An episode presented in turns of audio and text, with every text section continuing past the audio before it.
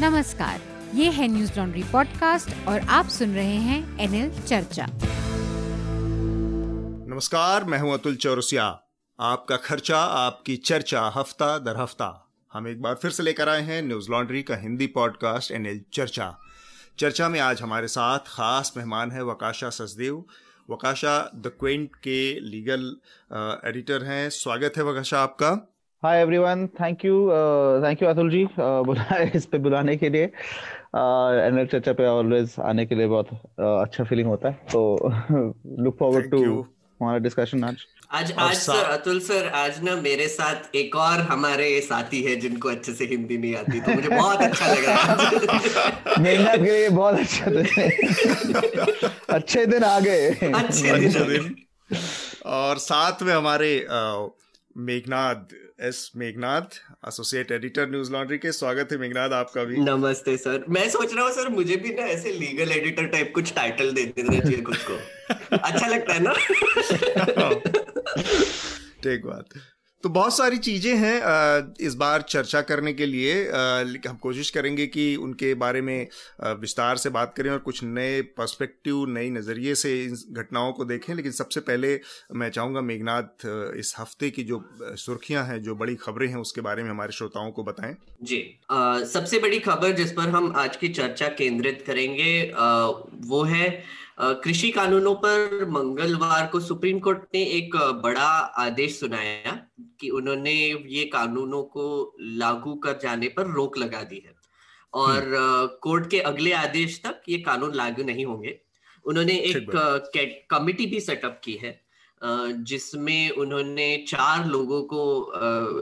नामांकन किया है और उन उनके हिसाब से, सुप्रीम कोर्ट के हिसाब से, वो एक मीडिएशन कमेटी का काम करेंगे। आ, सुप्रीम कोर्ट के द्वारा जो कृषि कानूनों को लेकर समिति घटित घटित करने का फैसले पर आ, किसान नेता दर्शनपाल सिंह ने उन्होंने कहा कि जो किसान है वो इस बैठक में शामिल नहीं होंगे। आ, और वो उनकी आई थिंक आज पंद्रह तारीख को रिकॉर्ड कर रहे हैं ग्यारह बजे, तो आज ही गवर्नमेंट और कृषि सॉरी फार्मर लीडर्स के बीच में टॉक होने वाली है। ये कमेटी के बाहर होने वाली है। आ, इसके अलावा अमेरिकी राष्ट्रपति डोनाल्ड ट्रंप के खिलाफ महाभियोग प्रस्ताव अमेरिकी संसद के निचले सदन हाउस में, हाउस ऑफ रिप्रेजेंटेटिव्स जिसे कहते हैं, उसमें पारित हो गया है। महाभियोग प्रस्ताव का मतलब है इम्पीचमेंट Uh, और ये दूसरी बार उनका इनको इम्पीच किया गया है हाउस ऑफ रिप्रेजेंटेटिव्स में। uh, अब ऊपरी सदन में क्या होगा उस उस पर uh, उसको देखना पड़ेगा। um, और इसके अलावा फेसबुक और ट्विटर के बाद यूट्यूब ने भी डोनाल्ड ट्रंप के अकाउंट पर इस सप्ताह में बैन लगा दिया है। और कुछ अब्दुल सर कुछ ऐसे मैं रिपोर्ट्स पढ़ रहा हूँ। ये अमेरिकन जर्नलिज्म का एक अच्छा अच्छी चीज है कि आ, ये अंदर से बहुत खबरें मिलती है व्हाइट हाउस से और रिपोर्टिंग बहुत होती है, तो बहुत मजेदार खबरें सुनने को मिलती है कि कैसे डोनाल्ड ट्रंप स्टीव बैनन से फिर से बात करने लगे हैं और वहां पे अपनी कॉन्स्पिरेसीज डिस्कस करते रहते हैं और उनको बहुत गुस्सा आ जाता है जब निक्सन के साथ उनका कंपैरिजन हो रहा है। तो बात से अभी दूसरी और भी अच्छी चीज, वो रूडी जुलानी जो उनका थोड़ा पागल वाला लॉयर है, वो बैठ के उससे अब लड़ाई हो रहा है क्योंकि वो कह रहा है उसके फीस बहुत ज्यादा है। तो इत, इतना उसने उसको उसके लिए जाके वो लड़ रहा था, इतना सब कुछ बकवास बोल बोल के वो मतलब इतना एंटरटेनमेंट अमेरिकी डेमोक्रेसी पूरी दुनिया को करेगी, किसी ने सोचा भी नहीं था। सही में। आ, इसके अलावा एक और खबर है जिस पर हम थोड़ी सी बात करने की आज कोशिश भी करेंगे। व्हाट्सएप ने नई प्राइवेसी पॉलिसी निकाली है। आपके फोन पर भी आता होगा वो मैसेज। अतुल सर, आपने एक्सेप्ट किया वो? अभी नहीं एक्सेप्ट किया है और मैं सोच रहा हूँ कि आ, आ, इसको एक्सेप्ट करने से पहले आखिरी तक इंतज़ार किया जाए और फिर देखा जाए, क्योंकि आ, ऐसा लग रहा है कि व्हाट्सएप को ऊपर काफ़ी दबाव बन गया है जिस तरह से लोगों का माइग्रेशन सिग्नल और दूसरे ऐप्स पे हुआ है इसके बाद। तो ऐसा लग रहा है कि इस, इस पे हमें हालांकि बात करनी चाहिए क्योंकि इसमें बहुत सारी चीजें हैं बात जी, इस जी, पे जी. इस पे डिस्कस करने के लिए जी। और वकाशा आई थिंक आप इस पर भी इस बात पर, करना हाँ. चाहेंगे तो हाँ, इसमें yes. थोड़े काफी इशू इंटरेस्टिंग थोड़ा प्राइवेसी का इशू है तो जिसपे वकाशा हमसे हमें बता सकते हैं। और इसके अलावा जो ये जो बड़ी टेक कंपनियां हैं मल्टीनेशनल, इनके जो डबल स्टैंडर्ड्स हैं तो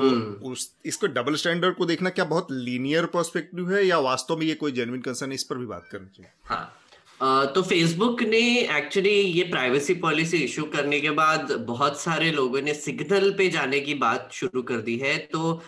उन्होंने बहुत सारे न्यूज़पेपर्स में बड़ी बड़ी इश्तेहार निकाले हैं कि व्हाट्सएप कैसे उनके प्राइवेसी को एक्चुअली प्रोटेक्ट करता है। तो इस पर भी थोड़ी सी हम बात कर सकते हैं। एक और खबर छोटी सी मध्य प्रदेश से जो कि आजकल बहुत न्यूज में रह रहा है। शिवराज सिंह चौहान ने ऐलान किया है कि जो भी काम करने वाली महिलाएं हैं प्रदेश में उनको नियर बाय पुलिस स्टेशन में रजिस्ट्रेशन करना पड़ेगा और उनका ट्रैकिंग होगा उनके खुद की सुरक्षा के लिए। तो वो एक छोटी सी खबर है, इस पर भी अगर समय मिला तो हम बात कर सकते हैं। गजब का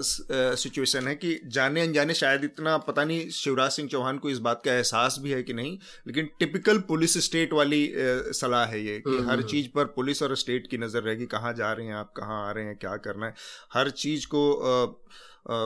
नजर, मतलब प्राइवेसी के मामले की समझ ही नहीं है पूरे पॉलिटिकल क्लास को, ऐसा लगता है लोगों के। और उनका अप्रोच भी का इसमें हाँ, हम हमें हम ये भी देख सकते हैं कि उनका जब कोई उनको प्रॉब्लम दिखता है, इनका जो अप्रोच में वो एक्चुअली जिनको इफेक्ट हो रहा है इसमें उनसे बात हाँ, नहीं करते हैं, उनसे exactly. उनके जो एक्चुअल कंसर्न्स है वो नहीं देख रहे हैं, वो हाँ, उनकी उनसे सवाल जवाब नहीं कर रहे हैं, वो बस अपनी खुद के आइडियाज सोच के मतलब हाँ खुद अपने दिमाग में उससे रिलेटेड कोई फैंसी टाइप वो फैंटेसी टाइप एक सोल्यूशन है उस पर आगे बढ़ जाना। और कंसल्टेंसी का ये बहुत बड़ा मसला है इस सरकार के साथ, मैंने जो देखा उसको, जो ये तीनों कृषि कानून है उस नज़रिए से भी, उसके हिसाब से भी अगर हम देखें तो आप पाएंगे कि एक कानून जिसको ऑर्डिनेंस के जरिए लाया गया, पूरे देश में जब पैंडेमिक की सिचुएशन थी तब हड़बड़ी में लाया गया और उसके बाद उस बुलडोजर चला के राज्यसभा में एक तरह से पारित किया गया। और पूरी तरह से कंसल्टेशन का इसमें अभाव है, पूरी तरह से डेमोक्रेटिक जो एक एक बातचीत होती है, सलाह मशवरे की प्रक्रिया होती है, उसका अभाव है। और इसके बाद जब किसानों ने विरोध शुरू कर दिया तो सरकार के लिए सब कुछ उनके हित के लिए ही था, सब कुछ उनके भरोसे के लिए ही था। तो मतलब आप अपनी फैंटेसी में सारा सबका हित किधर है, किस सब किसका अच्छाई क्या है, बुराई क्या है, खुद ही तय कर लेते हैं। तो ये अजब सी डेमोक्रेटिक उसमें कल्चर शुरू हुआ है इस सरकार में, चाहे वो नोटबंदी का मामला हो, चाहे जो भी अलग अलग फैसले इनके, तो उस पर भी बात करेंगे। मेरे ख्याल से सबसे पहले हम तीनों कृषि कानूनों पर ही बात करें। तो वकाशा, क्योंकि आपने इस मामले को भी लगातार कवर किया है और जिस तरह से सुप्रीम कोर्ट ने इस मामले में इंटरफेयर किया है, हस्तक्षेप किया है, उसके बाद क्या लगता है आपको कि सुप्रीम कोर्ट, एक तो बहस चल रही है कि सुप्रीम कोर्ट ने एक बैड प्रेसिडेंट शुरू की शुरुआत कर दी है इस तरह की प्रक्रिया, क्योंकि उसकी जो जो ज्यूरिस्डिक्शन है वो किसी मामले की कॉन्स्टिट्यूशनैलिटी तय करने पर, उसकी लीगैलिटी का दायरा तय करने तक सीमित है। वो किसी कानून पर रोक लगाना, ये वो एक तरह से अब पॉलिटिकल क्लास जो एग्जीक्यूटिव का काम है उसमें उस वो घुस गई है और इसके बहुत बुरे परिणाम हो सकते हैं जिसको देखने में पूरी तरह से सुप्रीम कोर्ट अभी तक असफल दिख रहा है। एग्जैक्टली uh, exactly, क्योंकि अगर हम देखें तो सुप्रीम कोर्ट क्या है, एक वो संविधान कोर्ट है ना, वो एक कॉन्स्टिट्यूशनल कोर्ट है। अब ऐसे मामले में uh, क्या क्या देखते हैं, वो देख सकते हैं कि अच्छा यहाँ पे जो प्रोटेस्टर्स हैं, जो लोग मोर्चे पे आए, उनके जो फंडामेंटल राइट्स वो प्रोटेक्ट हो रहे हैं या नहीं, एक वो टाइप का है। क्योंकि यहाँ पे वो भी सबसे पहले जो केस गया था सुप्रीम कोर्ट में वो इसलिए नहीं था कि कृषि कानून गैर कानूनी है, वो उनके सामने सबसे पहले जो केस गया था वो ये था कि अच्छा इन सबको यहाँ से हटा दो। हाँ। एक दो लॉयर, लॉ स्टूडेंट, या आजकल लॉ स्टूडेंट्स का पता नहीं क्या, मैं याद कोशिश कर रहा हूँ कि हम लॉ स्कूल में क्या कर रहे थे, हम ज्यादातर तो सोते रहते थे यार, ऐसे पता नहीं आजकल लोग बैठ बैठ के पिटिशन फाइल कर रहे हैं, पिटिशन दाखिल कर रहे हैं सुप्रीम कोर्ट में सीधे। और बेस्ट चीज ये कि उन हर चीज में वो देख रहे हैं कि लोग के राइट्स को कम करो, लोग को और लोग किसी को जेल में डालो, किसी को ये करो, किसी को yes. हटा दो, पता hmm. नहीं उनका जो मतलब ये भी गजब है कि लॉ के स्टूडेंट जो जा रहे हैं उनको ये समझ में नहीं आ रहा कि वो असल में सिटीजन राइट्स को कट करने का पैरवी कर रहे हैं। और बेस्ट चीज ये कि इनके पास पता नहीं कहाँ से इतने पैसे आ गए कि वो हरीश साल्वे को पे कर रहे, पता नहीं कहाँ से, पर ठीक है। पर ऐसा भी हो सकता है कि हरीश साल्वे देश और समाज की सेवा के नाम पे मुफ्त में अपनी सेवा दे रहे हैं, प्रोबोनो सर्विस कर रहे हैं। तो ये इंटरेस्टिंग है कि वो इन लोगों के लिए प्रोबोनो कर रहे हैं ना। अब ये अब पर हरीश साल्वे जी तो सालों से बैठ के माइकस क्यूरे बने हैं हर चीज में, चाहे जितना भी कॉन्फ्लिक्ट ऑफ इंटरेस्ट हो वो। तो सर तो ठीक है, अब क्या क्या ही बोले सर जी के बारे में। पर अब हमारा इशू ये है कि Uh, ये जो कानून है तो तो पहले ही एक चीज ये है कि वो प्रोटेस्टर्स के राइट्स को प्रोटेक्ट करने के लिए देख ले, क्योंकि यहाँ पे ये पिटिशंस फाइल किए गए हैं। अब उसमें एटलीस्ट कोर्ट ने एक चीज तो अच्छा किया, उन्हें अब तक कोई ऐसे ऑर्डर पास नहीं किया है, कोई डायरेक्शन पास नहीं किया है जिससे वो उस पर कोई रोक लगा रहे। क्योंकि आपको याद होगा शाहीन बाग का जो जजमेंट आया था उनका इतने महीनों के बाद, उसमें उन्होंने का, काफी आ, ये एक बहुत प्रॉब्लमेटिक जजमेंट था, क्योंकि उसमें वो बोल रहे थे कि अगर अरे यहाँ पे आप इतने सारे लोग को लेकर प्रोटेस्ट करके लोगों को इनकन्वीनियंस नहीं कर सकते हो, ये सब जो उन्होंने बोला था आप बस डेजिग्नेटेड प्लेसेस में जाओ, वो सब चीजें एक्चुअली सीजेआई बोबडे ने बोला नहीं नहीं नहीं हम ऐसे कुछ नहीं बोल सकते, right to protest fundamental right है, तो हम ऐसे कुछ नहीं बोलेंगे। पर फिर ये बहुत इंटरेस्टिंग है, आई थिंक इस पर आप थोड़ा सा और एलैबोरेट कर सकते हो कि ये डिफरेंस कहाँ से आया, मतलब शाहीन बाग और फार्मर्स प्रोटेस्ट में। अब अब इसका क्या ही बोल सकते हैं, क्योंकि जब वो शाहीन बाग वाला जब शुरू हुआ था उस टाइम को को याद है, उस टाइम वो मूवमेंट पूरे फुल फ्लो में था। और उस टाइम उस टाइम भी टू सम एक्सटेंट अगर आपको याद होगा कोर्ट ने रिफ्यूज किया था कि वो कोई इंटरिम ऑर्डर पास नहीं करेंगे, कोई भी डायरेक्शन पास करने के उस टाइम उन्होंने मना किया था। उन्होंने वो इंटरलोक्यूटर्स का कमिटी, वो जो संजय हेगडे थे और आ, और आ, उनके साथ भी गए थे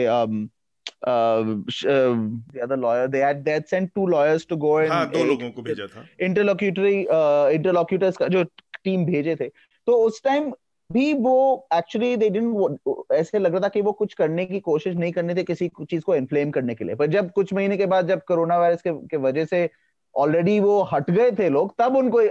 लगा अच्छा चलो हम कुछ बोल सकते हैं। और वो जजमेंट पर वो जजमेंट में बहुत आई I मीन mean, कानून के तौर से वो इतना खराब था, क्योंकि वो एक एक वो सुप्रीम कोर्ट के पुराने जजमेंट को साइट कर रहे थे बोलने के लिए कि हाँ हम ऐसे बोल सकते हैं, और एक एक लाइन साइट किया था एक हिम्मत लाल जजमेंट से। पर हिम्मत लाल के उसी पैराग्राफ के अगले तीन सेंटेंस अगर पढ़ोगे तो वो बोल रहे कि आप कोई भी पब्लिक स्पेस में प्रोटेस्ट को नहीं रोक सकते हो, अगर वो उनको रास्ते स्ट्रीट सड़क पे जाना है रास्ते पे जाना आप उनको कोई भी ऐसे रोक नहीं लगा सकते हो। तो जल्दी फनी कि वो ऐसे बोल रहे कि नहीं नहीं हम हिम्मत लाल जजमेंट के बेसिस पे बोल रहे हैं। अरे अब तो इस केस में उन्होंने फिर बेसिकली कोई रोक नहीं लगाई है, तो अभी तक कोई रोक नहीं लगा। तो, तो वो असल में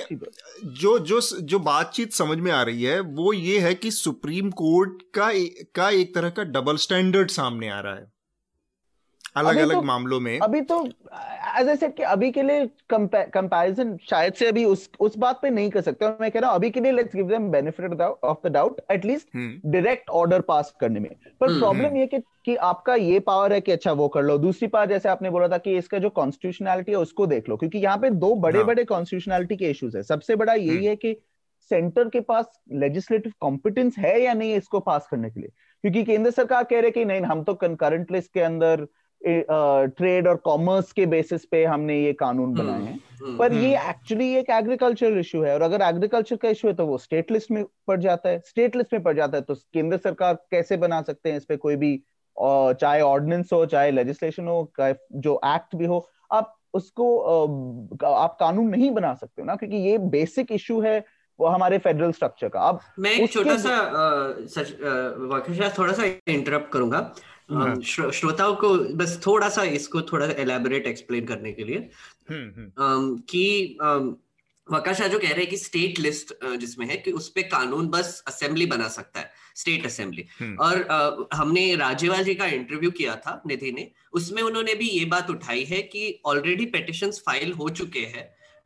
इसकी कॉन्स्टिट्यूशनल वैलिडिटी को डिसाइड करने के लिए, क्योंकि उनका कहना है कि फार्मर्स जो है वो अपने प्रोड्यूस ट्रेड नहीं करते, वो अपने प्रोड्यूस मार्केट करते हैं। और अगर आप ऐसे देखेंगे तो वो एग्रीकल्चर के ही अंडर आता है और स्टेट लिस्ट में ही आता है। तो इस पे कानून बनाने का काम हर स्टेट को है,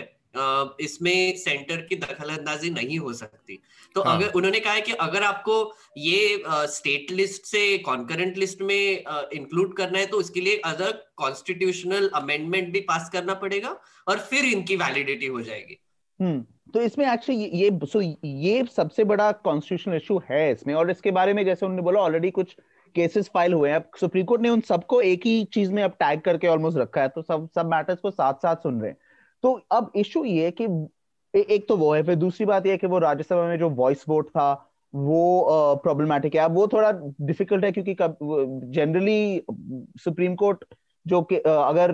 जो हाउस के प्रोसीडिंग्स है उसके बेसिस पे केसेस ज्यादातर नहीं सुन सकते हैं। हाँ, हाँ. और उनका जुडिशियल रिव्यू का पावर उसमें थोड़ा कम है, पर कुछ सर्कमस्टांसेस है जिसमें वो उसको भी देख सकते हैं। तो उसका आर्ग्यूमेंट ये सब चीजें के, के, के बारे में कोर्ट को आर्ग्यूमेंट सुनने चाहिए, पर वो उसको उसको बिल्कुल लाइक प्राइमा फेशी लेवल पे भी नहीं सुन रहे हैं इस टाइम पे। और ये और ये फिर से this takes us back to supreme court का एक अब बहुत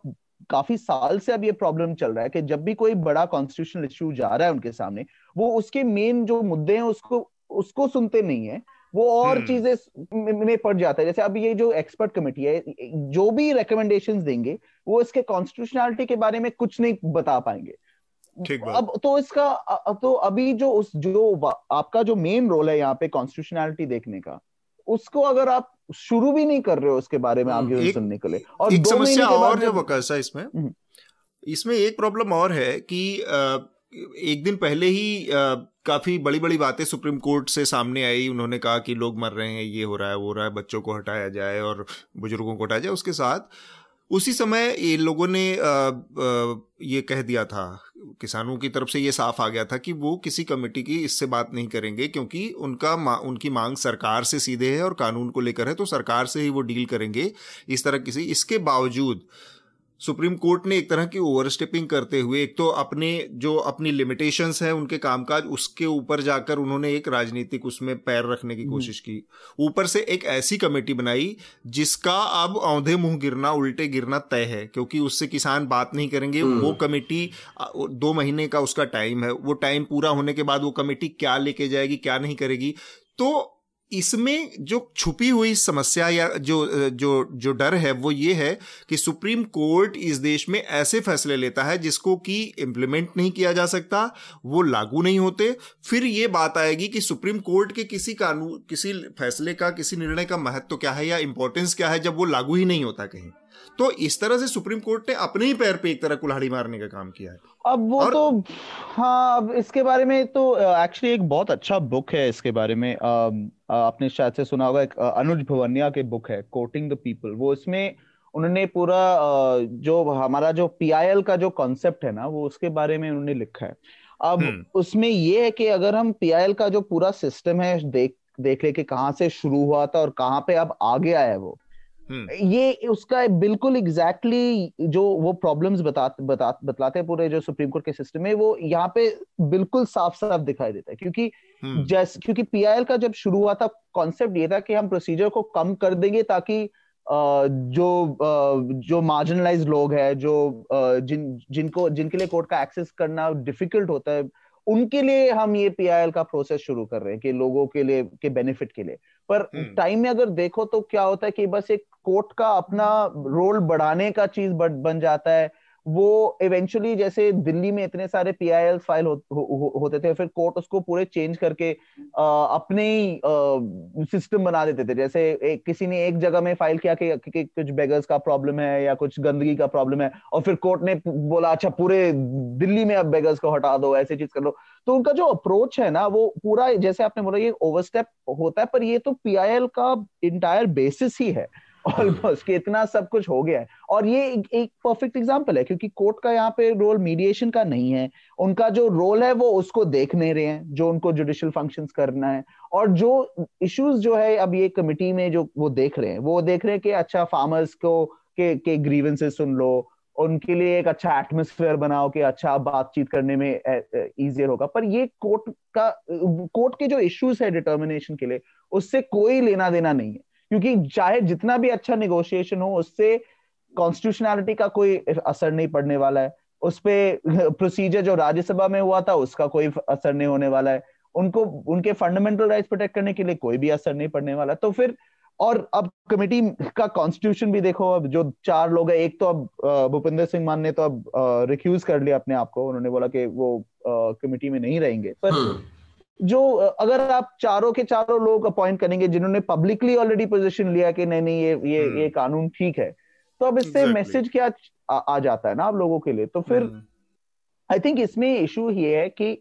कोर्ट का रोल लिमिटेड है कानून आ, कानूनी मामले को हाँ। देखने के लिए, उन्होंने जाके बाहर चीज देख रहे हैं, और वो भी और, और अगर आप अगर आप कानूनी मामले से बाहर देखोगे तो फिर एटलीस्ट उसको ठीक से तो देखो, यहाँ पे देख लो कि इशू क्या है यहाँ पे right. जो फार्मर्स है। एक वकाशा एक छोटी सी चीज बोल रहा हूँ यहाँ पे, मैं वो लाइव थ्रेड फॉलो कर रहा था और मैं श्रोताओं को भी बोलना चाहूंगा कि आप ट्विटर पे बार एंड बेंच लाइव लो और वकाशा को फॉलो कीजिए, क्योंकि ये लाइव अपडेट्स देते रहते हैं कि कोर्ट में क्या चालू है। तो उसमें एक बहुत इंटरेस्टिंग चीज देखने को मिली। एक तो आपने जैसे पी आई एल के बारे में बोला, तो एमएल शर्मा किसको रिप्रेजेंट कर रहा है उसका क्वेश्चन आ गया था, बार बार पूछ रहे थे कि किसको रिप्रेजेंट कर रहे हो आप, तो ये बहुत कंफ्यूजिंग हो गया था। और आई थिंक हरीश साल्वे को भी एक बार पूछा कि आप किसको रिप्रेजेंट कर रहे हो, तो ऐसे yeah. बहुत सारे लोग वहां पे पहुंच गए जो जिनका कुछ लेना देना ही नहीं है इस इस केस से, पर फिर भी वो आई uh, थिंक खुद के पब्लिसिटी के लिए या फिर खुद को ये मतलब वाटर में फिशिंग करना, हाँ तो उससे मडी हो रहा है थोड़ा सा, मतलब बेसिकली जो एक्चुअल मुद्दे उस पे बात नहीं हो रही है। दूसरी चीज ये है, सॉरी हाँ, uh, हाँ, एक एक छोटी सी चीज, दूसरी चीज एक और बात ये है कि आई थिंक कोर्ट ने दो चीजें बोली। एक तो uh, उन्होंने एक बार बोला कि यहाँ पर किसी पार्टी ने कॉन्स्टिट्यूशनल वैलिडिटी की बात की ही नहीं है, राइट, बट इसमें ऑलरेडी पिटिशंस फाइल हो चुके हैं जो उन्होंने exactly. देख लेने हाँ. और दूसरी चीज उन्होंने एक और बोली कि आ, आ, कि एसेंशियली कंसल्टेशन के बारे में ये सब था, तो हाँ. उनका कहना था कि आपने अच्छे से कंसल्टेशन नहीं किया इसलिए क्राइसिस खड़ा हो गया। पर बाद में उन्होंने ये भी गवर्नमेंट ने ये बोला कि हमने बीस साल की कंसल्टेशन की है, स्वामीनाथन रिपोर्ट से लेके अभी तक इस पर तो बात होती रही है, पर एक्चुअली ये जो लॉज है वो पब्लिक डोमेन में नहीं लाए गए थे, ऑर्डिनेंस करके पास किए गए थे, तो कंसल्टेशन नहीं था। और इससे ही रिलेटेड एक खबर है कि एक पीआई एक आरटीआई फाइल किया गया था मिनट्स के लिए कि आपने कंसल्टेशन किया उसके मिनट्स दो या फिर कब किया वो बताओ, तो गवर्नमेंट ने रिस्पॉन्स दिया कि हमने कंसल्टेशन किया नहीं है या फिर इसका कोई रिकॉर्ड exactly, नहीं है हाँ. तो ये सुप्रीम कोर्ट ने ये भी नहीं देखा बेसिकली, तो एटलीस्ट कोर्ट ने अभी हाँ. तक तो ये, क्योंकि कोर्ट ने अगेन आई मीन उन्होंने जब ये तो कोर्ट ने ही शुरू में बोला कि कंसल्टेशन नहीं था, गवर्नमेंट तो अब बोलेंगे ही कि हमने ये किया, पर जब जब उन्होंने एक्चुअली शुरू किया था तो अटॉर्नी जनरल के के वेणुगोपाल, मैंने I was attending the hearing तो मैंने पूरा ये सुना था, तो वो बोल रहे थे कि उन्होंने शुरू किया था बोलने के लिए अच्छा दो हज़ार में हमने ये किया था वो किया था, उस टाइम सीजेआई बोबडे नहीं बोला कि ये इससे इसका, इसका कोई फर्क नहीं पड़ने वाला अभी के लिए कि आपने कंसल्टेशन किया या नहीं, चाहे आपने बीस साल पहले जितना भी किया होगा उससे फर्क कोई पड़ने, पड़ने वाला। सीधी सी बात है, जो जब आप ऑर्डिनेंस के जरिए इसको पास करवा रहे थे, और मतलब कुछ चीजें तो पब्लिक डोमेन में है, आपने ऑर्डिनेंस के जरिए इसको पास करवाया, राज्यसभा में जिस तरह से आपने रूल बुक को पूरा तरह से दरकिनार करके इसको बिल पास किया, तो वो तो पब्लिक डोमेन में है कि कंसल्टेशन तो बहुत दूर की चीज है, आपने पार्लियामेंट में बहस नहीं की, लोकसभा में आपके पास नंबर था, लोकसभा में आपने कोई बात नहीं की किसी से, तो ये सारी चीज़ों को तो हमारे सामने है। दूसरी एक चीज़ और मैं जानना चाह रहा हूँ, जो हमने डबल स्टैंडर्ड की बात की, क्योंकि बहुत सारी चीज़ें आ रही हैं जो अल्टीमेटली आज नहीं तो कल, कल नहीं तो परसों सुप्रीम कोर्ट की अपनी कॉम्पिटेंस के ऊपर सवाल खड़ा करेंगे कि आप चीज़ों को कैसे पढ़ रहे हैं, कैसे देख रहे हैं। जैसा वकाशा आपने कहा कि कॉन्स्टिट्यूशनैलिटी की जहाँ तक बात आती है, तो आपका फैसला मतलब कोर्ट के फैसले मिसाल माने जाते हैं, एक फैसला साल भर, बीस साल, चालीस साल, पचास साल बाद दूसरे फैसले की बुनियाद बनता है, और आप इस तरह से विरोधाभास अगर आपके उसमें होंगे, इतने सारे उसमें कॉन्ट्रडिक्शंस होंगे आपके एक ही तरह के मामलों में, तो सुप्रीम कोर्ट की ओवरऑल जो अपनी वक्त है, जिसको कहते हैं इकबाल आपका है, वो कहीं ना कहीं उस पर चोट पहुंचेगी। अब इसमें मैं जोड़ना चाह रहा हूं कि सी ए ए एन आर सी, जब नागरिकता के का मुद्दा है, सुप्रीम कोर्ट में पड़ा हुआ है, इलेक्टोरल बॉन्ड का मुद्दा है, सुप्रीम कोर्ट में पड़ा हुआ है।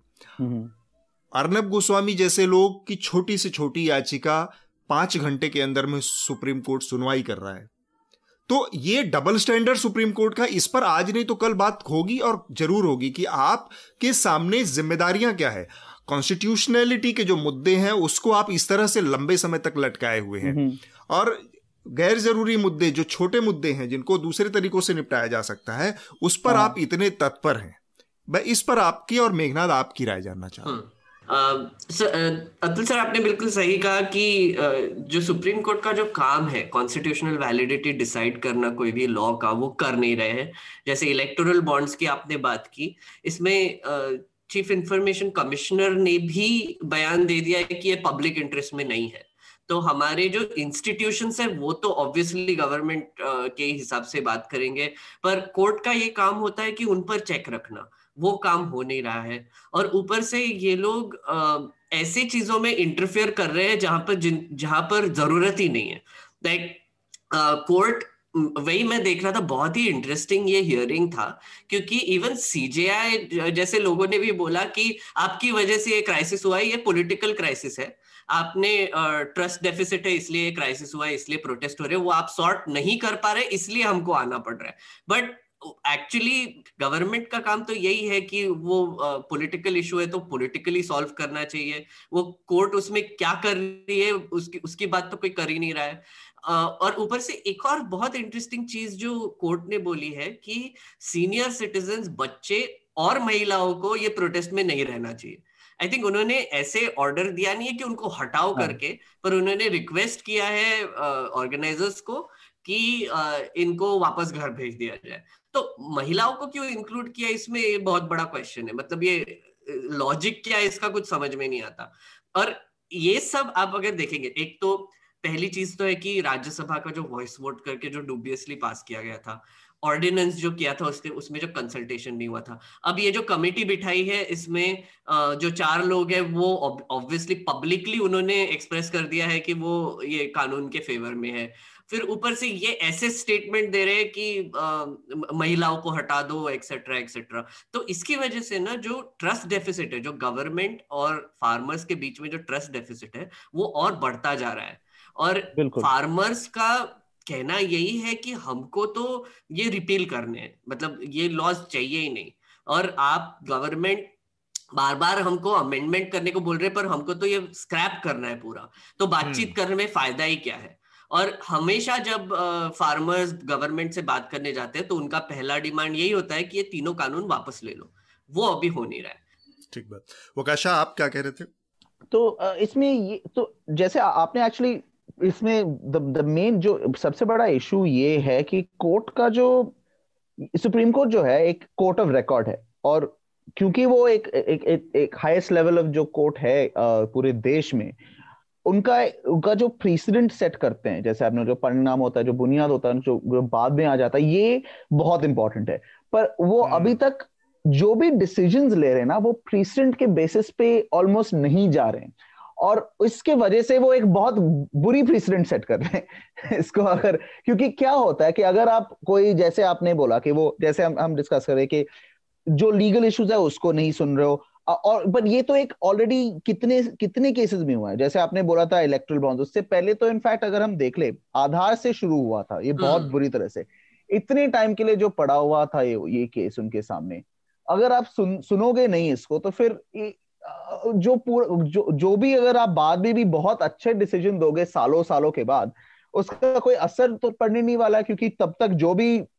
बेनिफिट हो सकता था लोगों के लिए वो ऑलरेडी Uh, निकल उसका जो अपॉर्चुनिटी वो ऑलरेडी निकल गया है। तो uh, आधार में ये शुरू हुआ था, फिर डिमोनेटाइजेशन, अगेन इतने अर्जेंट केस था वहां पे कि इसको अभी के अभी सुन लो कि ये उनके पास पावर था या नहीं ऐसे ऐसे स्टेप लेने के लिए, कोर्ट ने उसको भी टाला, अभी तक वो केस सुना नहीं है। अब क्योंकि ये क्योंकि कोर्ट का ये जो अप्रोच है कि वो बड़े बड़े मुद्दे को नहीं सुनेंगे, और यहाँ पे भी वो जो बड़े इश्यूज है उसको नहीं सुन रहे हैं, इसमें भी हाँ, जिसको सुन भी रहे हैं उसमें असल कोर इशू क्या है और आप किन मुद्दों की बात कर रहे हैं उसमें भी बड़ा बहुत गैप है। अब देखो, दो महीने के लिए अब ये कमेटी बैठेंगे, अपने रिपोर्ट दे देंगे, दो महीने के बाद कोर्ट के सामने फिर ये रिपोर्ट आएगा, इस रिपोर्ट में कॉन्स्टिट्यूशनलिटी का जो इशू है, कोई भी इशू डिस्कस नहीं होगा, पर दो महीने तक दो महीने तक वो कॉन्स्टिट्यूशनलिटी के जो पिटिशंस है सुने, सुनेंगे ही नहीं कोर्ट। अब तो अब इसमें तो प्रॉब्लम यह है कि कोर्ट का जो अप्रोच है वो सोच नहीं रहे हैं अभी के लिए कि उनका जो ऑर्डर्स है किस तरीके से प्रेसिडेंट सेट कर रहे हैं, वो सोच नहीं रहे हैं कि किस तरीके से उनको अपना रोल, उनका जो रिस्पॉन्सिबिलिटी है उसको कैसे निभाना है। क्योंकि अगर और इसका जो अप्रोच का जो प्रॉब्लम है वो अब, अब जैसे आई मीन सीए के प्रोटेस्ट के साथ देख, देखने में एक बहुत इंटरेस्टिंग कंपैरिजन आ जाता है, क्योंकि सीए के टाइम पे भी ट्रस्ट डेफिसिट था, सीए के टाइम पे भी रिस्क था। उस टाइम लोगों ने बोला था उनको कि यहाँ पे पुलिस ब्रूटैलिटी के इश्यूज है और भी वायलेंस हो सकता है, ऐसे अगर यू नो पाउडर का एक टाइप सिचुएशन है, इतना सब कुछ लोगों ने उनको समझाने की कोशिश किया था कि यहाँ पे भी आप जल्द से जल्द सुन लो, रोक लगाओ कानून पे, एटलीस्ट कुछ तो कर लो, राइट। हाँ, मतलब कम से कम उसमें तो इनके पास बहुत सॉलिड ग्राउंड था सुप्रीम कोर्ट के पास कि उस पर बातचीत करती, उसकी कॉन्स्टिट्यूशनलिटी डिस्कस करती, उस पर रोक लगाती। और उस time in fact prima facie argument already बन गया था कि यहाँ पे रोक लगा लो। अभी तक फार्म लॉज के जो इशू है उस पे अभी तक वो आर्ग्यूमेंट्स है पिटिशंस में जो फाइल किए गए, पर अभी तक उसका कोई भी सुनवाई नहीं हुआ। और इससे इनफैक्ट एक बहुत इंपॉर्टेंट इशू होता है, क्योंकि अगर मान भी लो कि ये स्टे ऑर्डर इंपॉर्टेंट है, अच्छा है, नीडेड था, और कुछ कुछ कुछ केसेस में अगर हम समझे तो ठीक है, पर फिर कोर्ट के जो ऑर्डर है उसमें रीजंस भी होने चाहिए hmm. और कुछ बेसिस भी होना चाहिए। अगर और अगर आप ऐसे रीजंस और बेसिस नहीं लगाओगे तो फिर जो आपका ऑर्डर है वो आप पूरे तरीके से जज के डिस्क्रेशन पे छोड़ रहे हो, और ये एक बहुत बुरी प्रेसिडेंट है, क्योंकि यहाँ पे आपको देखना चाहिए था कि ठीक है यहाँ पे प्राइमा फेशी कॉन्स्टिट्यूशनलिटी का इशू है, यहाँ पे रिस्क है पब्लिक सेफ्टी का कि ये, पर... ये चलता जाएगा, तो इनके बेसिस पे अगर आप रूल बनाओगे और फिर कहोगे कि हाँ अच्छा इन केसेस में इम्प्लीमेंटेशन पे स्टे होना चाहिए, रोक होना चाहिए कानून पे, फिर ठीक है। पर अगर आप कोई भी रूल्स नहीं बना रहे हो तो आप बेसिकली कह रहे हो कि अच्छा सीजेआई को आप एक तरह से केवल टाल रहे हैं मामले को और समय समय का बस समय बाई कर रहे हैं। इसका एक और इशू पर हमें बात करना चाहिए, वो ये है कि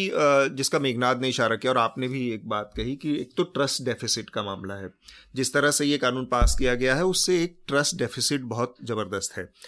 उसका दूसरा पहलू है जिस पर मेघनाथ कह रहे थे कि Uh, इस तरह के मामलों में जब भी uh, एक एक पॉलिटिकल जो इशू होता है उसका पॉलिटिकल सोल्यूशन होना चाहिए। mm-hmm. तो इस मामले में इस सरकार के साथ हमने देखा लगातार कि चीज़ों को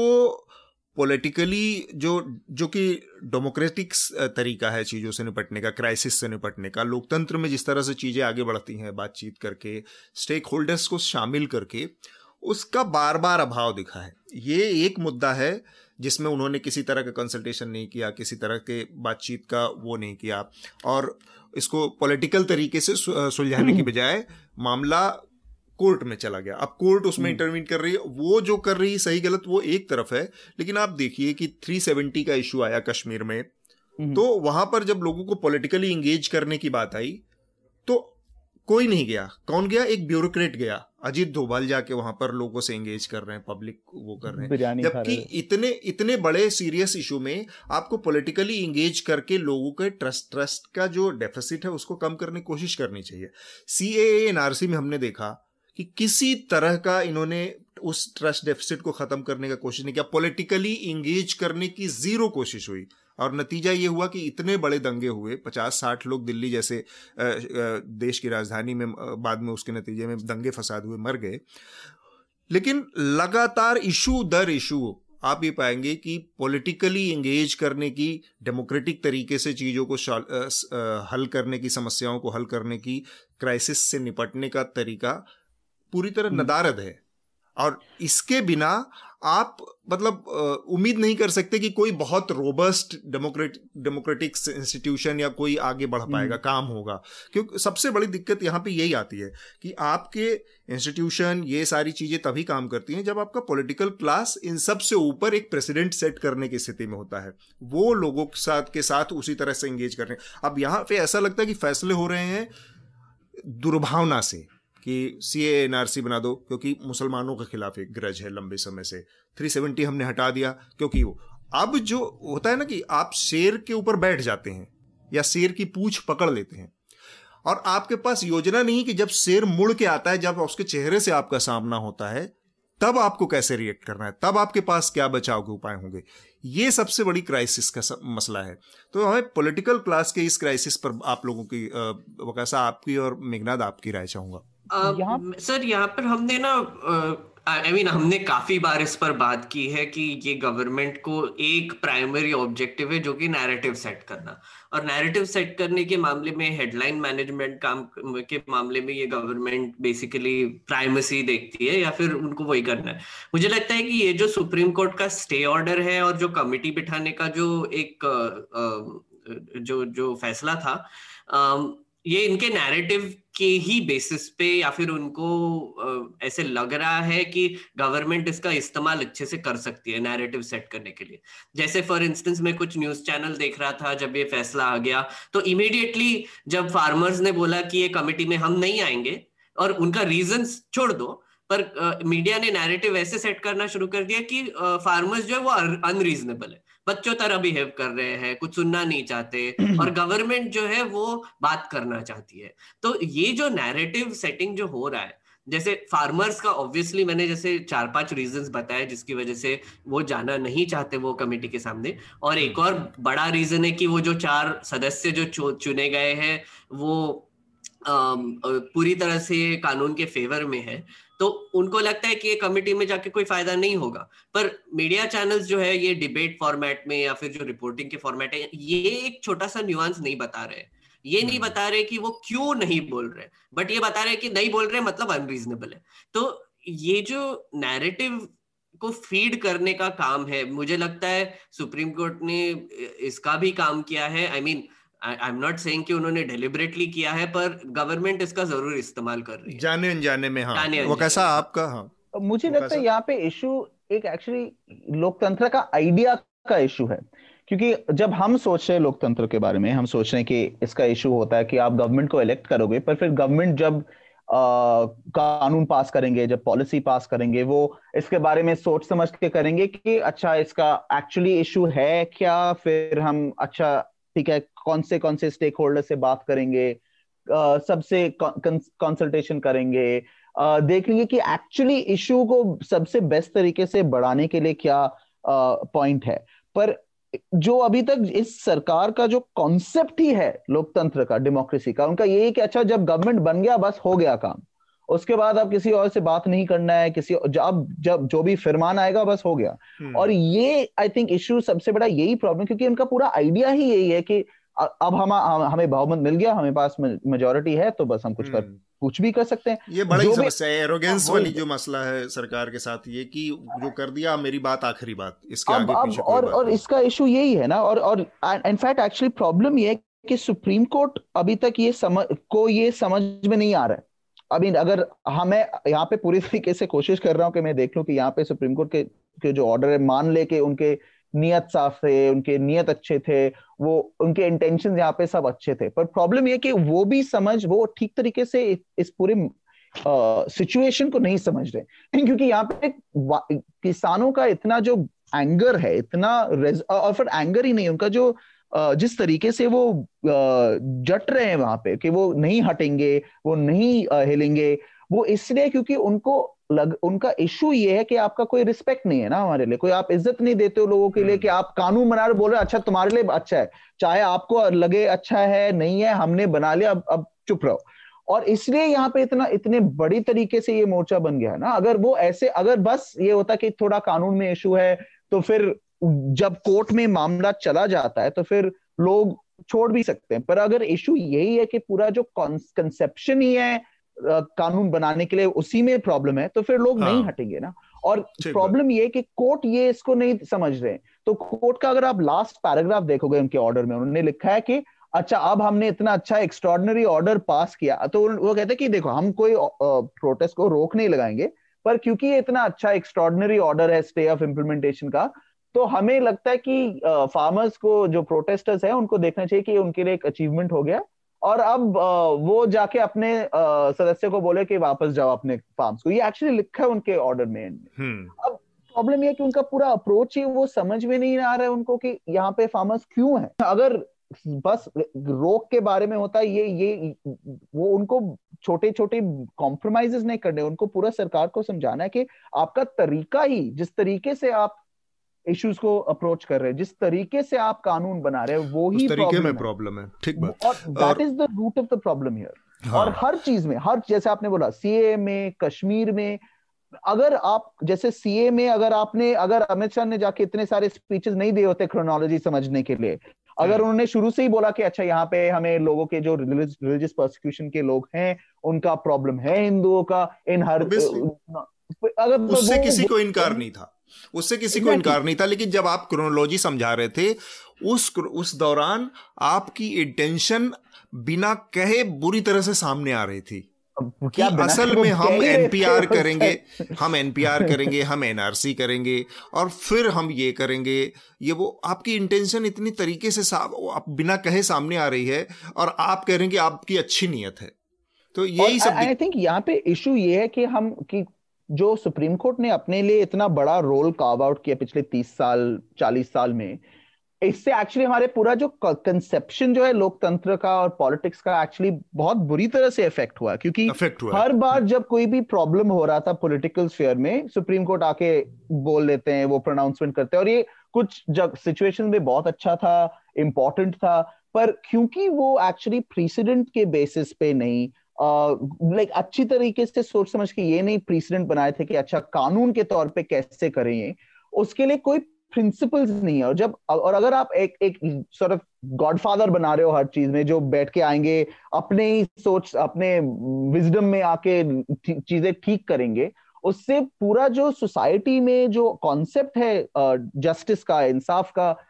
लोकतंत्र का, उस उस पे असर पड़ जाता है। चाहे आपके इनिशियली उस, उससे अच्छे रिजल्ट आ रहे थे, पर अब प्रॉब्लम ये है कि द वे वी आर, जो जिस तरीके से कोर्ट भी इन इश्यूज को अप्रोच कर रहे हैं उसमें, हाँ, मतलब पिछले कुछ टाइम का अगर हम देखते हैं, थोड़ा सा हम समय का भी वो ध्यान रखते हुए हम अगले विषय की तरफ बढ़ेंगे, लेकिन इस पूरे प्रकरण ने पिछले सात आठ दस सालों में देखें, आधार से लेके इलेक्टोरल बॉन्ड से लेके सीए एनआरसी से लेके और अब ये किसानों का मुद्दा है, जिस तरह से कोर्ट का जो पूरा रवैया रहा है उसमें या तो चुप रहना, पिटिशन के ऊपर को समय नहीं देना, सुनवाई का तय नहीं करना, या फिर इस तरह के फैसले करना, जो कि और बड़ी आश्चर्य की बात है कि कोर्ट के किसी जस्टिस के छोटे से छोटे मुद्दे पर पॉलिटिकल क्लास, कानून मंत्री इमीडिएटली हिदायत देने आ जाते हैं। लेकिन इस फैसले में जिसमें सीधे सीधे कोर्ट की ओवररीच दिख रही है एग्जीक्यूटिव के उसमें उसमें सरकार ने बहुत आसानी से चुप्पी साध ली, कि क्योंकि उसके फैसले उसके एक तरह से हित में शायद जाता दिख रहा हो, ये उनका कैलकुलेशन होगा। तो मेरा ये कहना कि इस पूरे प्रकरण में आठ दस सालों में जितने बड़े मुद्दे आए हैं उन सब ने कहीं ना कहीं लोगों के मन में सुप्रीम कोर्ट के प्रति एक तरह के सस्पिशन पैदा कर दिए हैं कि सुप्रीम कोर्ट कॉन्स्टिट्यूशनल मुद्दों पर जब नहीं बोल रहा है तो फिर सुप्रीम कोर्ट क्यों वहां पर, फिर वो जो जो उसको अधिकार दिए गए उसका मसला क्या है, वो कैसे पूरा कैसे होगा। ये बड़ा एक मुद्दा है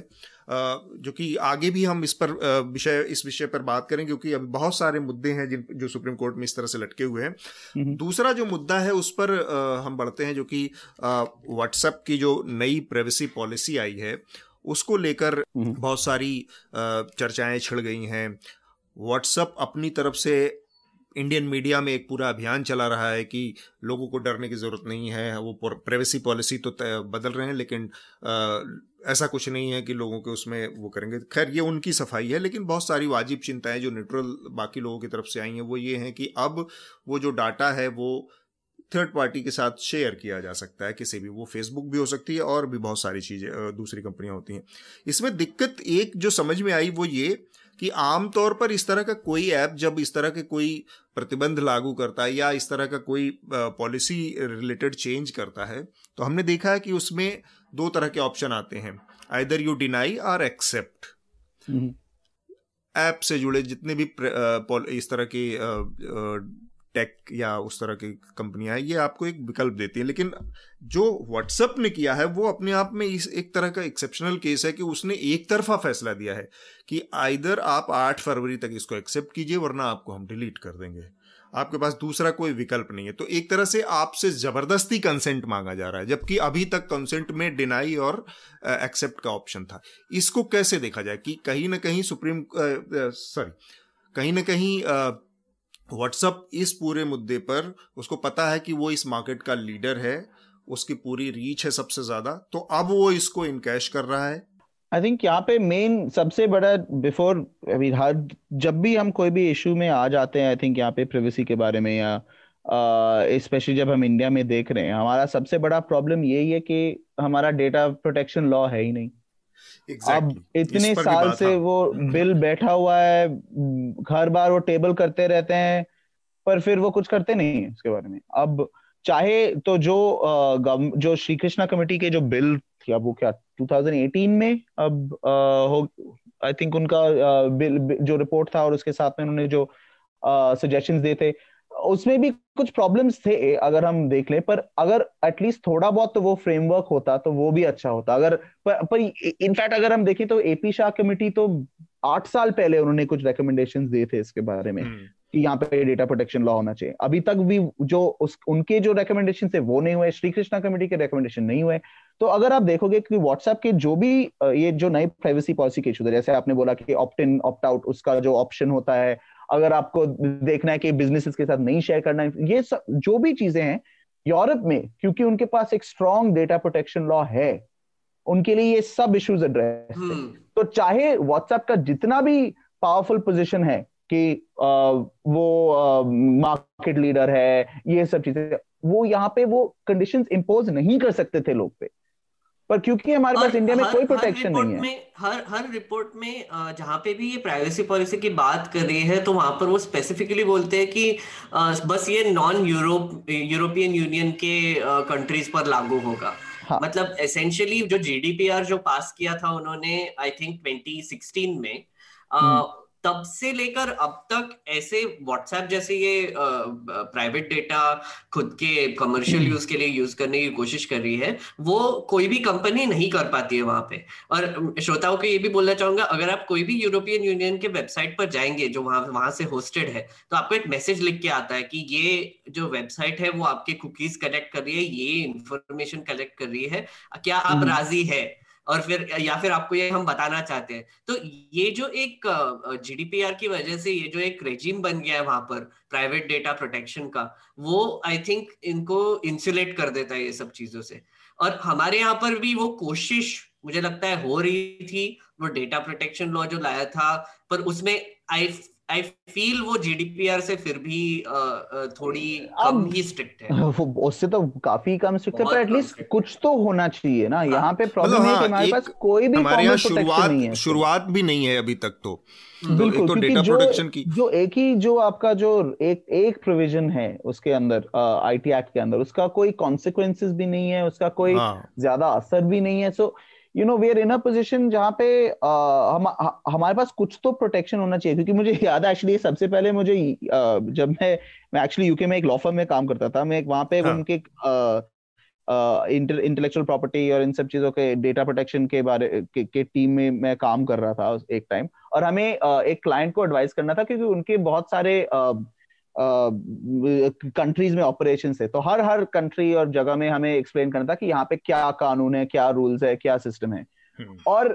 उनका इंडिया के लिए बहुत इंपॉर्टेंट मार्केट था उनके लिए, और जब हम इंडिया के टाइम पे आ गए और मुझे मुझे एक्चुअली थोड़ा बुरा भी लग रहा था कि हर और कंट्री के लिए हमने ये हमने इतने सारे डिटेल में लिखे थे कि ये इनके रूल्स है, ये इसका सिस्टम है, ये क्या है, और, और फिर इंडिया और इंडिया में जाके मैं लिख रहा हूँ कि अच्छा आईटी एक्ट में ये थोड़ा सा प्रोटेक्शन है और बस उसके बाद फिर जाओ, और उसका भी कोई ज्यादा कॉन्सिक्वेंस नहीं है उसके बाद, खेल फरुखाबादी उसके बाद। अब तो इसके बाद अब I mean it it is, और सोचो ये this was five years ago, अब पांच साल में हमने कोई भी हमने इस, इस, इसको सोच के नहीं किया है, क्योंकि इतना आजकल क्योंकि ये ये डिवाइसेस हमारे और और इतने और एक्सेस जो है सोशल मीडिया का यूजेज इतना है, इससे इतना फर्क पड़, पड़ता है लोगों के लिए। और इसका कोई अगेन प्रॉब्लम ये है ना कि हम ठीक तरीके से सोच भी नहीं रहे कि इसका अर्जेंसी है यहाँ पे, और इसको अर्जेंट तरीके से इस इशू को डील करना है, कोई भी इशू कोई भी इंटरेस्ट नहीं है उसको करने के लिए। आ, ये बड़ा दिलचस्प है जो पॉलिसी के लेवल पे प्रॉब्लम्स आपने बताई वकाशा। व्हाट्सएप के लिहाज से एक और छोटी सी समस्या है, उस पर आप लोगों की, आपकी और मेघनाथ की राय जानने के बाद फिर हम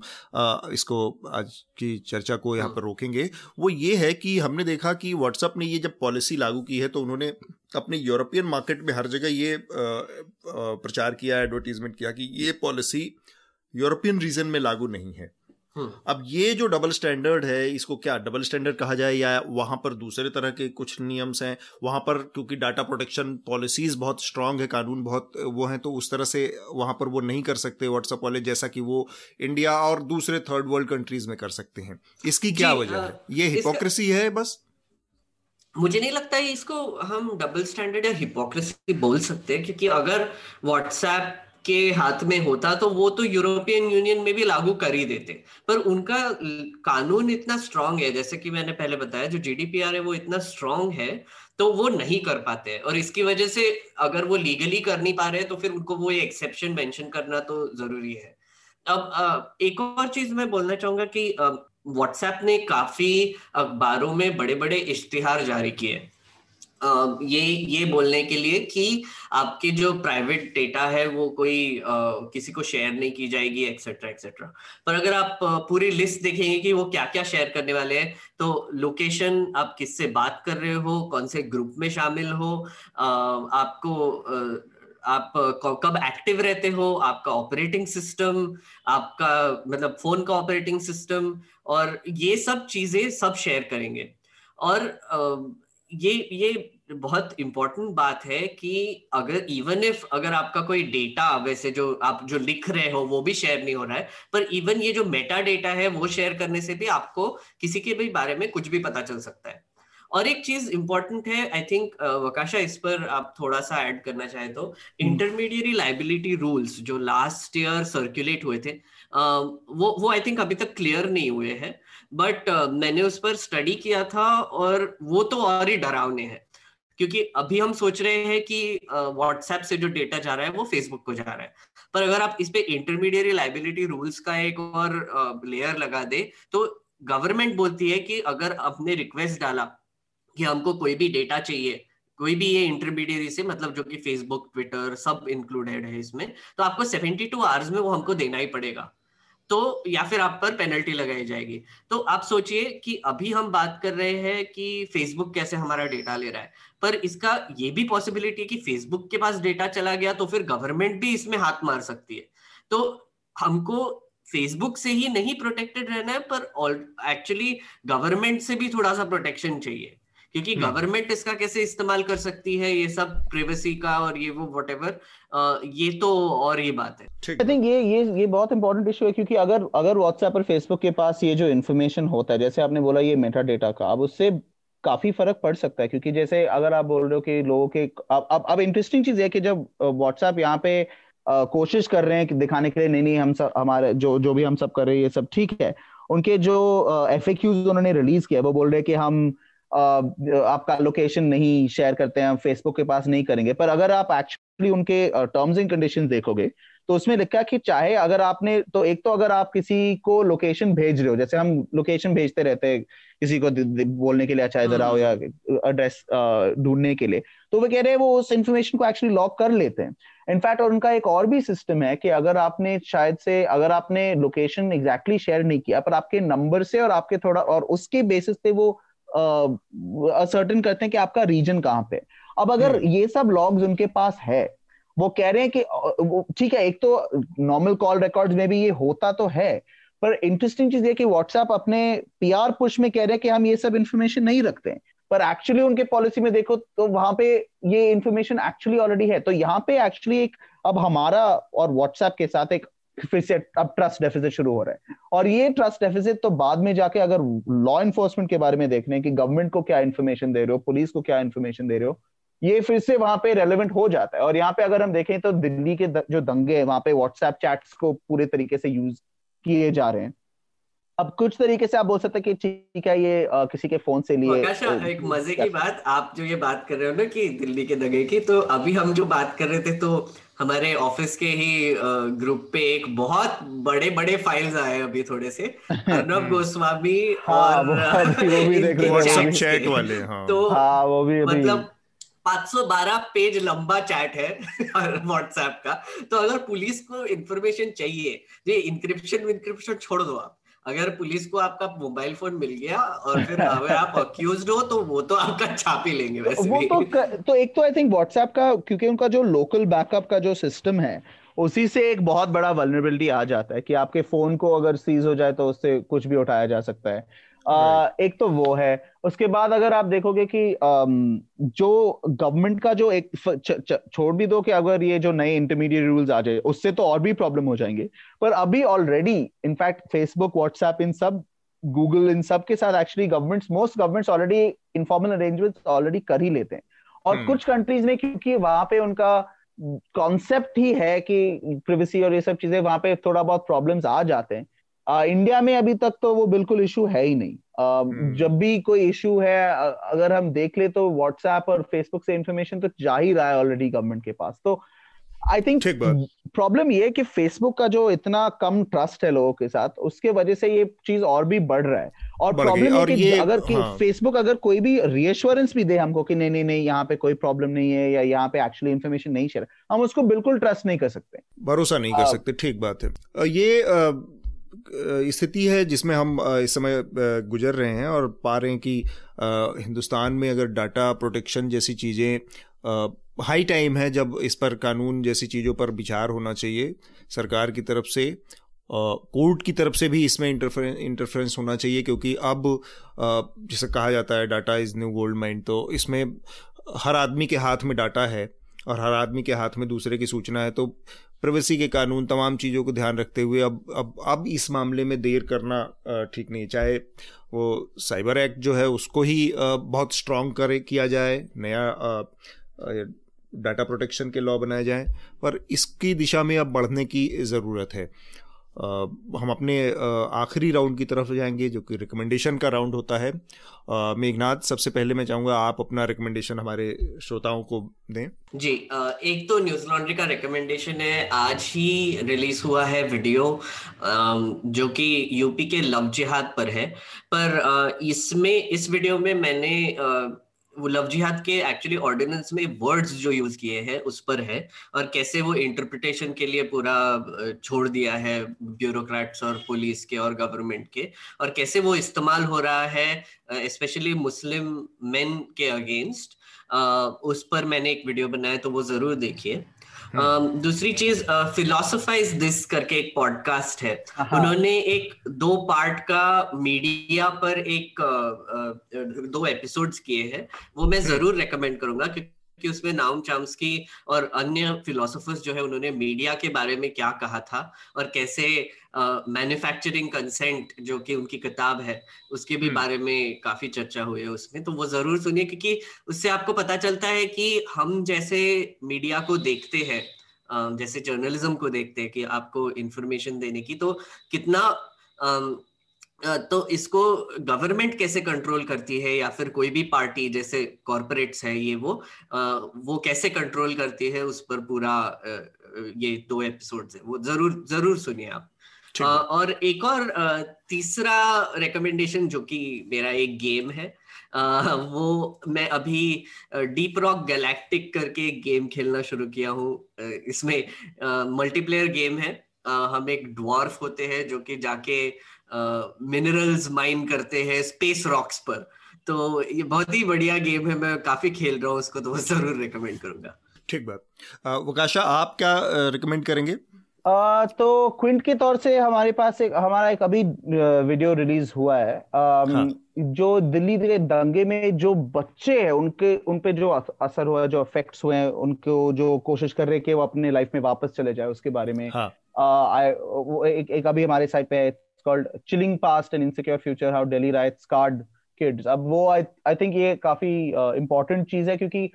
जब भी हम uh, ऐसे टाइप के इश्यूज करते हैं, हम न्यूज के तौर से हम उसको रिपोर्ट करते हैं, हम जाए जितना भी डिटेल होता है उसका जो बाद में फॉलो अप्स भी करना काफी इम्पोर्टेंट है आई थिंक hmm. और यहाँ पे ये ये एक इशू है जो uh, काफी बार भूला जाता है कि चाहे वो उनके बच्चे जो है जो बच्चे होते हैं, चाहे उनको कोई भी हार्म uh, ना पहुंचाए, उनको कोई इंजरी ना हो या कोई प्रॉब्लम ना हो, जो इसके लास्टिंग इफेक्ट्स है आई थिंक वो उसके बारे में आ, हमें और भी सोचना चाहिए, चाहे दंगे हो, चाहे जो भी हमारे देश में जो भी इतने सारा इतना सारा जो वायलेंस होता रहता है हर चीज में, आ, वो आई थिंक एक, एक बहुत अच्छा चीज होगा।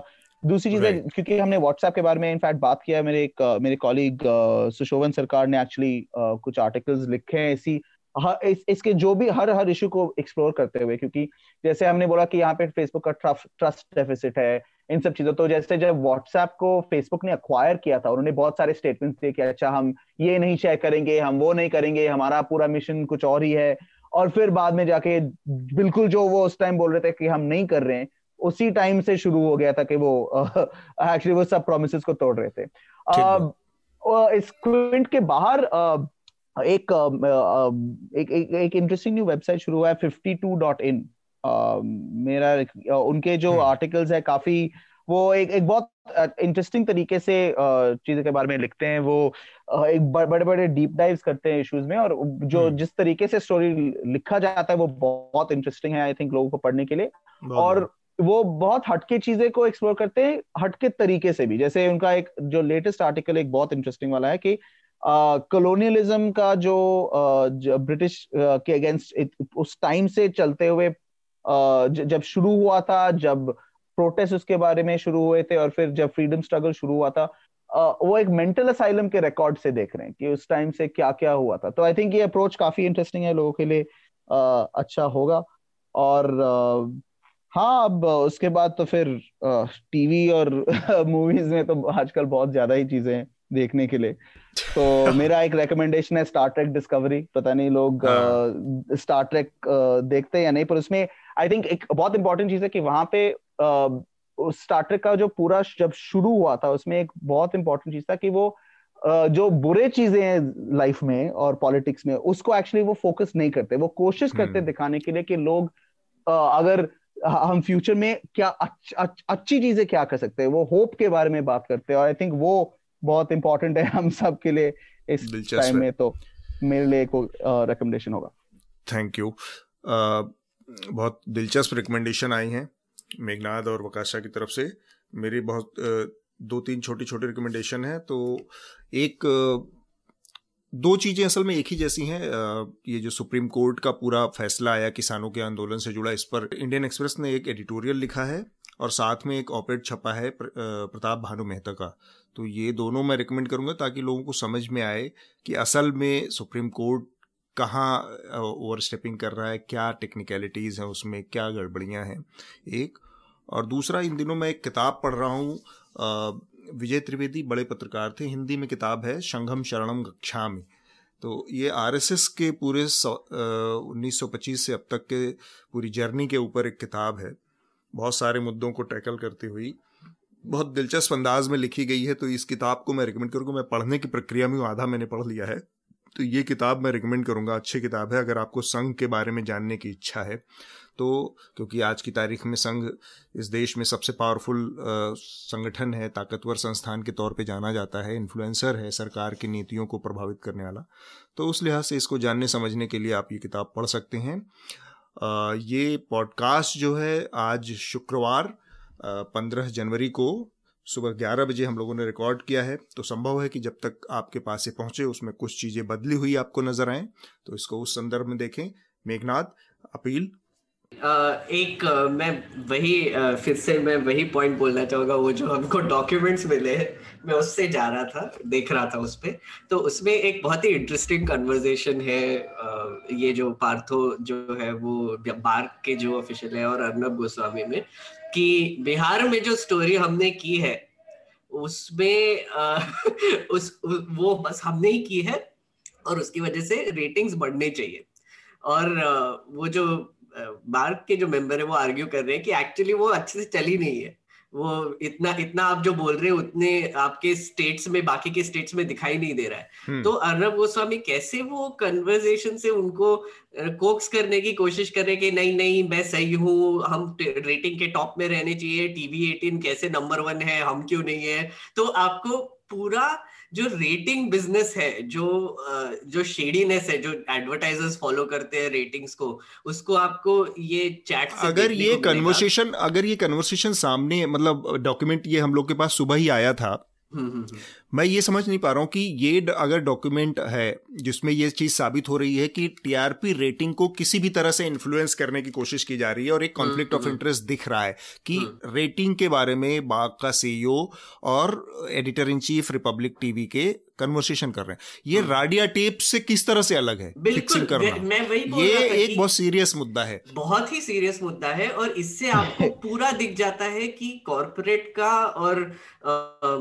टीवी चैनल्स का कैसे नेक्सस बना हुआ है और कैसे ये एडवर्टाइजमेंट के पीछे हमेशा भागते रहते हैं। कौन सी स्टोरी है, क्या है, कौन सा नैरेटिव है, उससे कोई फर्क नहीं पड़ता है। बता रहे हैं क्लियरली कि हम ये नैरेटिव बनाने वाले, इससे रेटिंग अच्छा होगा बुरा होगा, वो बोलते हैं हाँ अच्छा होगा। और फिर मतलब आप सोचिए कि ये सब पैसा कमाने के लिए कर रहे हैं, ये सब आपको इंफॉर्मेशन देने के लिए नहीं कर रहे, आपके आपको एडवर्टाइजर्स बेचने के लिए कर रहे हैं। और इसीलिए हम बार बार कहते हैं कि इंडिपेंडेंट मीडिया को सपोर्ट कीजिए। अगर आप पैसे देंगे इंडिपेंडेंट मीडिया को जर्नलिज्म के लिए तो फिर आपको इन्फॉर्मेशन मिलेगा। अगर आप अर्नब गोस्वामी जैसे रिपब्लिक को या फिर टीवी अठारह को आप अपने आंखें देंगे या फिर आपका अटेंशन देंगे तो वो एडवर्टाइजर्स का ही फायदा हो रहा है वहां पर, गवर्नमेंट का फायदा हो रहा है वहां पर। तो ये एक्चुअली बहुत ही दिलचस्प एक डेवलपमेंट हुई है, आज सुबह ही हुई है। मैं वही थोड़ा सा पढ़ रहा था जब से आई है, तो बहुत ही इंट्रीगिंग है क्योंकि इतना सारा पॉलिटिकल गॉसिप भी है उसमें। तो हाँ, टिटिलेटिंग है, मजा आ रहा है पढ़ने में बहुत ज्यादा। और एक और चीज भी बोलूं, अर्नब इतना अपना वो इतने वो, उसका जो पर्सोना है ना कि इतना वो लड़ता है ये सब, यहाँ पे बहुत ज्यादा अभी इसका बहुत ही इसका टोन बहुत बहुत डिफरेंट है, बहुत ही कि सर आप ये कीजिए ना, सर सर प्लीज नहीं, sir no sir no sir, I am like what is going on. तो लाइक ये जो है basically I think Atul sir ये जो टॉपिक होगा वो हमारा सबसे बड़ा टॉपिक होगा अगले हफ्ते, मुझे लग रहा है next time, exactly next time. तो पर ये एक बहुत ही बड़ा एग्जाम्पल है, जैसे राडिया टेप्स था, जैसे ये है कि कैसे जर्नलिस्ट एस्टेब्लिशमेंट के साथ फेवर करी करने की कोशिश करते हैं और फिर एडवर्टाइजर्स से पैसा कमाने की कोशिश करते हैं, और इसलिए आप तक अच्छी इंफॉर्मेशन नहीं पहुंचाना चाहते, पहुंचाते हैं तो रियलिटी टीवी शो।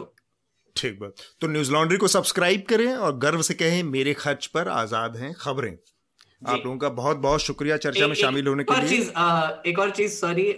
वकाशा, आपको भी कोई अपील करना है? आई मीन हमारे क्विंट मेंबरशिप का भी प्रोग्राम है, तो हम भी आजकल कोशिश कर रहे हैं कि आई थिंक सब्सक्राइबर बेस बढ़ा दे, क्योंकि